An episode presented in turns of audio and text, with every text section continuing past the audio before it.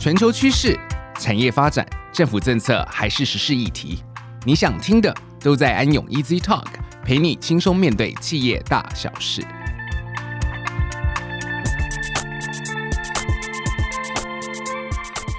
各位听众，大家好，欢迎来到安永 Easy Talk。我是新兴科技与资料分析服务的执行副总经理曾韵，那大家也可以叫我 CT 哦。那今天很荣幸能够邀请到我们业界非常知名的这个万佑云顾问哦，Thomas 来跟我们讨论，还有分享一下我们现在在数位转型下面的一些科技风险的议题。Thomas 他本身其实除了在大学兼任教授，非常非常多的一些课程的一些教授之外，他也曾经担任过一些知名金控的数位长。那他担任这个顾问期间，也协助很多企业在数位转型上面的一些政策上面的推动。那所以，我希望说今天可以透过我们的分享，那让我们的听众能够了解一下，就是业界的一些实况，还有就是资讯顾问上面的一些洞见。那我们来欢迎 Thomas。大家好，我是 Thomas。哎，Thomas 你好。那我们其实从这个，因为我们今天要谈这个数位转型的一个议题哈。那基本上我们在看到，就是从二零一五年、一六年啊，其实金管会陆续为了一些呃数位金融，还有这个金融业上面一些数位转型，他们颁布了很多的政策。那包含了这个金融科技的白皮书，还有就是呃开放证券的一些呃 Robot Advisor，那甚至后来还有很多所谓的监理沙盒的推动。那还有就是纯网银等等哈。那所以以前常常会被人家批评，就是很僵化。这些金融业在最近一些政府的一些政策的松绑上面啊，我们也可以看到他们除了这样子状况的鼓励，而且他们也为了取得这个竞争的优势，哈，他们都纷纷的在内部推动了很多的一些数位转型的一些案子。而且国内上面，我们看到很多大型的金控，我们看到他们也有成立非常规模庞大的这些创新的这个团队啊，那也推出了很多这种所谓的 POC，就是概念验证的一个部分。那除了这个之外，哈，其实我们也看到在金融业上面以外，哈，其实还有在制造业上面，我们看到大家常常在讲的这个所谓的智慧工厂，或者是零售业的一些呃全通路政策，还有五 G 啊，还有人工智慧，在很多产业都掀起很多的一个变革。我们其实可以从外部来看，你会发现说，在媒体的报道上面，你会发现都是很成功、很光鲜亮丽的故事啊。不过，根据我多年的顾问经验告诉我，我觉得里面应该有一些不为人知的一些辛酸跟挑战。所以啊，就是想说，汤姆斯，您在业界，尤其顾问业，还有就是在之前协助企业推动这数位转型，那也担任过一些知名金控的数位长的话，可不可以分享一下你的经验？就是在这个数位转型当中，企业常常碰到的挑战跟应该要注意的事项。呃，谢谢 CT 的这么尖辟的问题哦。那所谓数位转型，浅白一点的来讲，它就是穿着衣服改衣服，它本质还是一个所谓企业的变革触动啊。那大家都很晓得，这个所谓的数位转型，它无非带来很多组织企业的权力上的变革，或是业务上的变革，它一定会有很多需要足够的授权或是治理的组织的设计。因为呢，所有的数位转型都会带来一些大家对未来的意向，那这个预测其实会产生很多横向的阻遏。但是企业为了运作，它还是要针对既有的业务进行这个所谓的日常的作业。那数位又是一个要往前冲，有些又需要业务能够很稳定，所以它在组织跟治理的权责上必须要有适当的设计。这是所有数位转型当中遇到最大的问题。所谓专案型的小组跟日常执行的单位，它能不能解决这个数位转型所带来的种种的这个前进的目标可以达成？那第二个部分，呃，所有数位转型都不是为了转型而转型，它一定有一个商业经营目的。所以呢，我们是为了要在未来的竞争路上找到更好的定位呢，还是说我们要想要进入新的场域？或是新的市场，所以商业模型的设计变得需要思考，而不是一般企业主管把数位转型当成是可以炫耀的精品。那这个商业设计需要不断的思维，当然有的人会参酌同业啊或其他国家比较好的做法，但是这里面又牵涉到一个前面问题带来的就是文化，或是企业组织或内部人员的认知是不是能协调。所以我们国内非常多的企业转型，或是国外我们可以看到非常多的例子。呃，总是要先从文化认知说服所有人开始来解，那找到一个这个产业未来的这一个新型的样态。那它这里在商业模型的设计上有一个很大的 challenge，就是我们讲的所谓破坏式创新。因为破坏式创新就是它带来我们的商业模式设计是我们以前没有遭遇过的，所以呢，大家总是透过不断的尝试失败找到答案，所以企业主必须要非常的有足够的耐心跟支持。那第三个部分，既然是转型，一定是内部的员工要来推动嘛。所以，如何做到一个好的运作模式，把原来企业内部所有的作业流程跟活动，适当的资源，能够匀挪出足以支撑这个变革的活动，让大家有一致的目标可以实施。我这边特别强调一致的目标，就是呃，所有的企业运作它都一定有既有的目标。数位转型是新的目标，怎么把这些目标融合，使得运作模式比较顺畅？它是一第三个挑战。那第四个部分，既然是数位转型，那它就一定有非常多的科技面向的课题。那这些科技又不是传统的电脑或资讯转型，它数位转型一个很大的遗憾就是数据或资料。既然这个数位科技要带入的话，我们就要想象一下，我们怎么使用这一个还在进展、还在 emerging 的技术，用在我们企业环境内。大家都知道，科技新，那它带有很多实验特质，但是我们商业是求稳定又能带来利润，所以在如何找到一个新的科技又可以带来利润，中间有非常非常多值得探看的部分。所以总括来讲，就是从资料的组织、呃商业模型、呃这个所谓的呃内部运筹模式跟科技面的。变革的掌握是四个企业遇到数位转型主要的挑战。哦，所以我们刚刚其实从他们是分享了一些相关的一个挑战啊。那我们也知道说，其实企业不光只是克服这些挑战而已。哦，其实事实上在推动这个创新的过程中，其实也有可能会面临各式各样的一些风险啦。那因为我就说也会在这个外部做一些演讲上面分享后，那我大概把可能企业在做这个数位转型的风险。那我把它做成几个分类啦。那第一个大面就是所谓的组织跟策略面的风险，因为很多时候我们常会看到，就是像比如说早期我们在谈 A B C D 啊，就是什么 AI 啊、Blockchain 啊、Cloud 啊，然后 Data 等等。那我们会发现说，大家只要一听到一个名词，或者是新跑出来一个所谓的 RPA 好了，Robotic Process Automation。那大家就会很紧张，老板就会说：“哎，怎么没有做这件事情？那我们要赶快去做。”所以企业其实会担心说，他们会不会没有去留意到一些新兴科技正在发展，然后一些呃所谓这种破坏式创新的这些科技，然后导致于它丧失的这个竞争力，所以他们会很担心这一块的一个部分。那另外当然还有一些新兴的商业模式，其实我们在做这个执行风险顾问相关，其实会发现说，有一些新的商业模式，你就会发现有新的业务流程，那有流程就会有新的控管，但是它就有可能产生新的问题，那它就有可能会造成这种。新的一个舞弊的一个风险。那另外一个就是呃，我们常常会听到就是法令遵循的部分啦。那我觉得这一块其实还蛮重要的哦。所以是不是可以请汤姆斯您来分享一下，就是这个法遵风险上面的一个重要性，或者是说有没有一些相关的例子可以提出来参考一下？呃，其实很多企业在做数位转型的时候，我们很喜欢参考或是 benchmark 对标国际型组织或是其他机构成功经验，所以我们常会说中学为体，西学为用，我们套别人的方法来我们这里走，这是我特别是在东方国家在做数位转型一个最常出现的样态。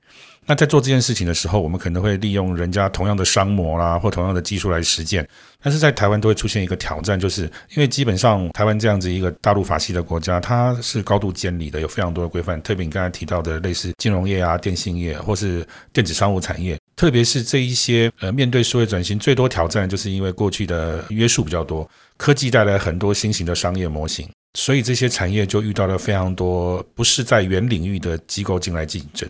第二个，他遇到这个竞争之后，他也会需要带来一些自我的变化。譬如说，银行业也出现了存网银，传统机构出了电子支付公司等等诸如此类的方法。可是大家都忘了一件事情。在国外的经营方式下，他们的监理形式跟台湾不一样。台湾有自己的法规。那我以举一个实际的例子而言，哈，就我们国内有一家很有名的新创公司，之前就看到了国外做汇兑。那大家知道，以前做汇兑需要非常多的手续费、跟天数、跟期程。那他发现有很多的公司可以通过网络或者是现实的支付方法，使得交易跟这个所谓转账的方式可以非常快速，手续费非常低。所以他也做了一个一样的模式，在台湾做的时候呢，他就找了非常多的合作伙伴呐，在全球其他地方一借接，这个资金一移动了之后，发现就与我们台湾现有的银行法不一样。那当然，银行法不一样，业务持续是进行。当然知道同业啊或竞争者就会说，诶，为什么你可以违反规则来做，就去检举？那当然后来也就执法机关就调查嘛，然后最后甚至也就初步把他判刑。那经过诉讼非常多次之后，当然虽然最后因为法令变更而缓解了这件事情，可是大家可以看到数位转型的路上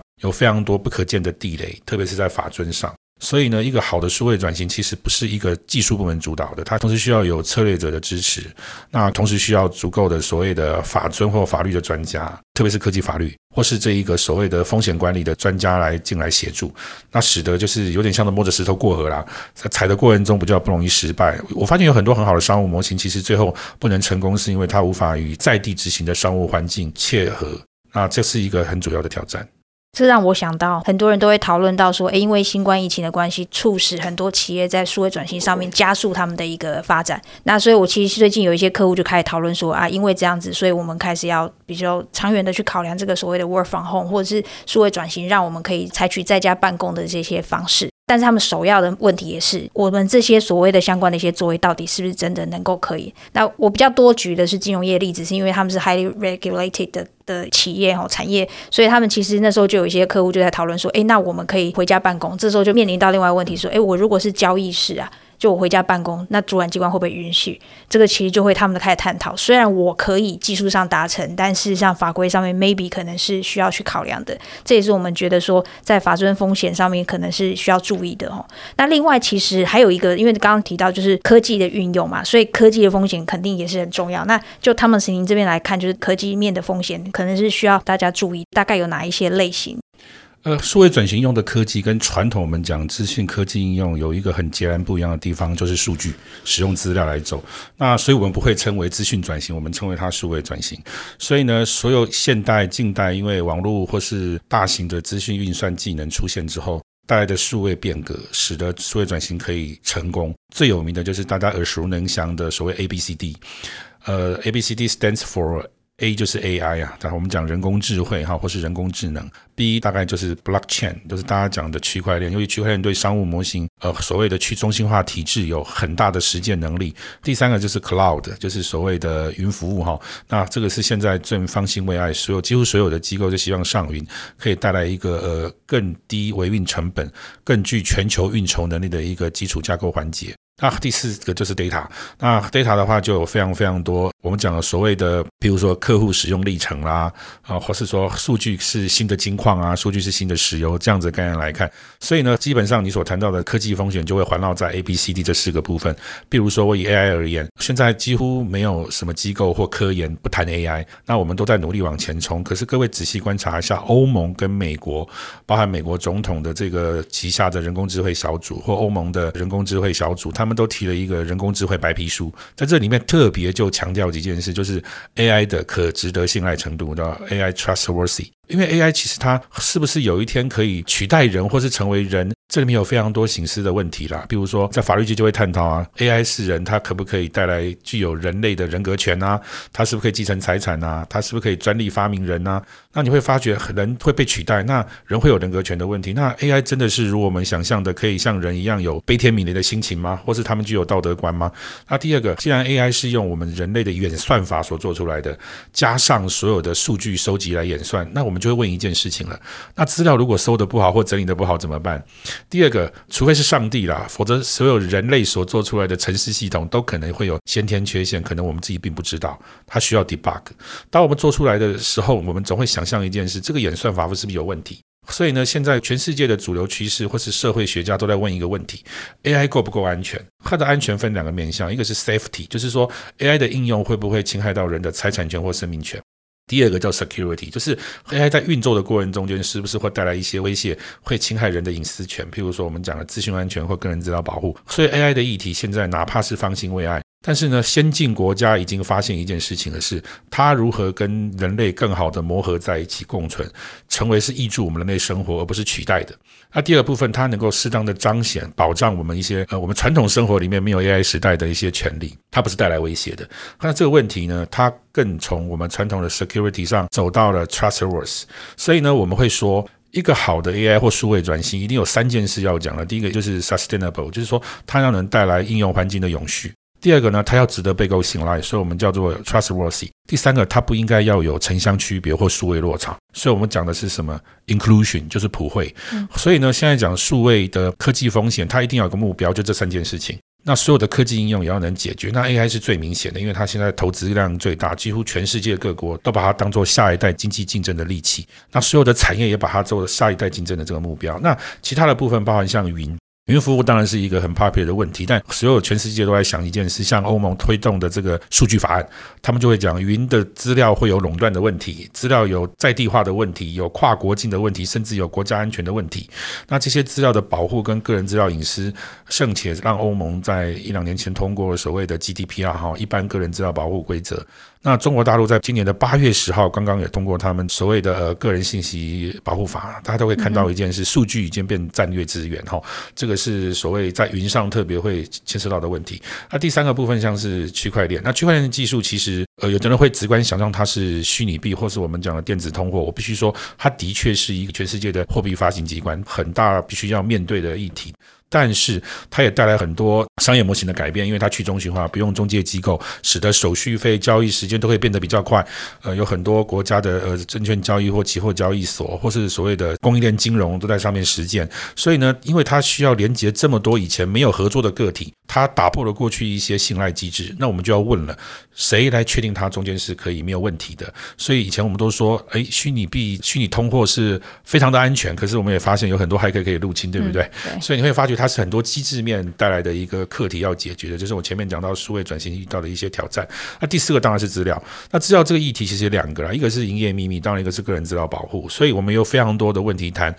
专利权的保护啊。营业秘密的保护啊，那个人资料当然就有很多资料去识别啦。这个大量资料利用怎么办？尤其是现代社会，呃，我们常说被监管啦，手机会利用非常多的课题，尤其是现在疫情时代，那我们都会讲怎么样把资料用好，才是降低风险的问题。所以现在几乎所有数位转型的风险都环绕在四件事：A、B、C、D。好，这个是我粗浅的想法。谢谢他们说，但其实对我们来说，就是其实整个风险面向真的蛮多蛮广的。那企业在做这个数位转型的一个推动上面，还有很长远的路要走哈。那最后就因为时间的关系啊，就是可不可以请 Thomas 您就是简短的一下，就是给企业一些他们在推动数位转型上面的一个建议。呃，就我自己爬过天堂路的经验而言，我必须下一个注脚，就是我们对数位转型传统有一个 misunderstanding，就是我们要找好的技术人员来实践。可是这个数位转型的世界里面，购买技术或找到技术人其实是最简单的。我觉得最大的课题其实是治理，就是 governance，就我们怎么协助企业或在企业内部能够很好驾驭这样子的转型，最后使得我们到达目标的彼岸。嗯，那这个过程需要被 due care，需要细心的被呵护，所以它要有很好的授权权责，那有很好的分工合作角色、权利义务，使用好的技术在正确的地方。所以这里面有一个很大的议题，就是我们要怎么沟通。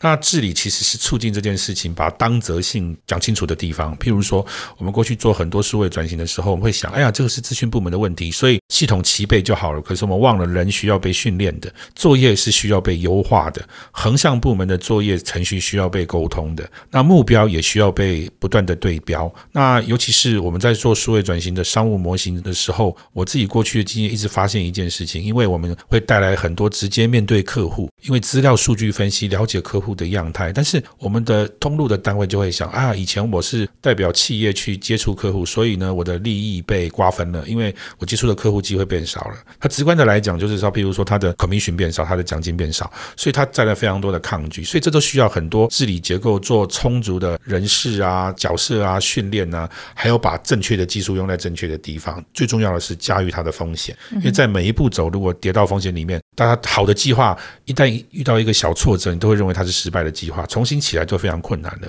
所以我总结一下，其实对企业来讲，我们对他们的建议就是：第一个当然就是治理啊，你要有好的组织划分结构，然后人员的一个认知。那当然，我觉得绩效考核制度也是很重要，因为大家才会朝同一个目标走。那再来就是风险的一个控管是非常重要的哈。那最后当然，其实我自己的感觉啊，老板其实要有一点耐性，但是又不能太有耐性，他应该会是短中长期目标的设定，然后定期的去做这个呃 review 哦，去看看我们随时要去做修正，因为我们刚刚讲穿着衣服改衣服。那你要随时去做一个修正。那再来就是创新，其实不是一触可及的，不是说你今天投钱下去马上就会有成果。那它应该也是一个文化，那让同仁们能够呃深入的去了解，然后深入企业，那你未来才能够呃有比较好的一个进展。那以上就是我们今天的一个分享。那这个议题真的也蛮广的哦，就希望之后如果还有机会的话，就是还可以再邀请到 Thomas 来跟我们做后续的一些分享。那希望今天能够让大家会有一个整体的一个了解。